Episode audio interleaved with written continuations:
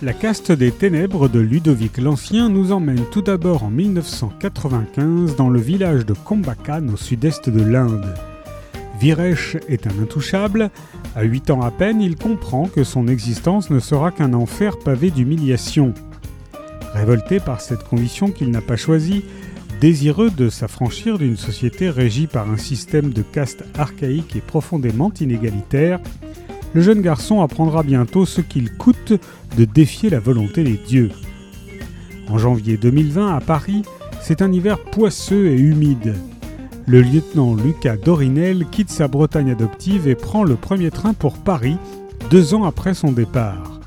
Réintégré au sein de la prestigieuse brigade criminelle, il n'est pas encore parvenu au bastion qu'une jeune femme se suicide sous ses yeux en se jetant tête la première sous les roues d'un bus.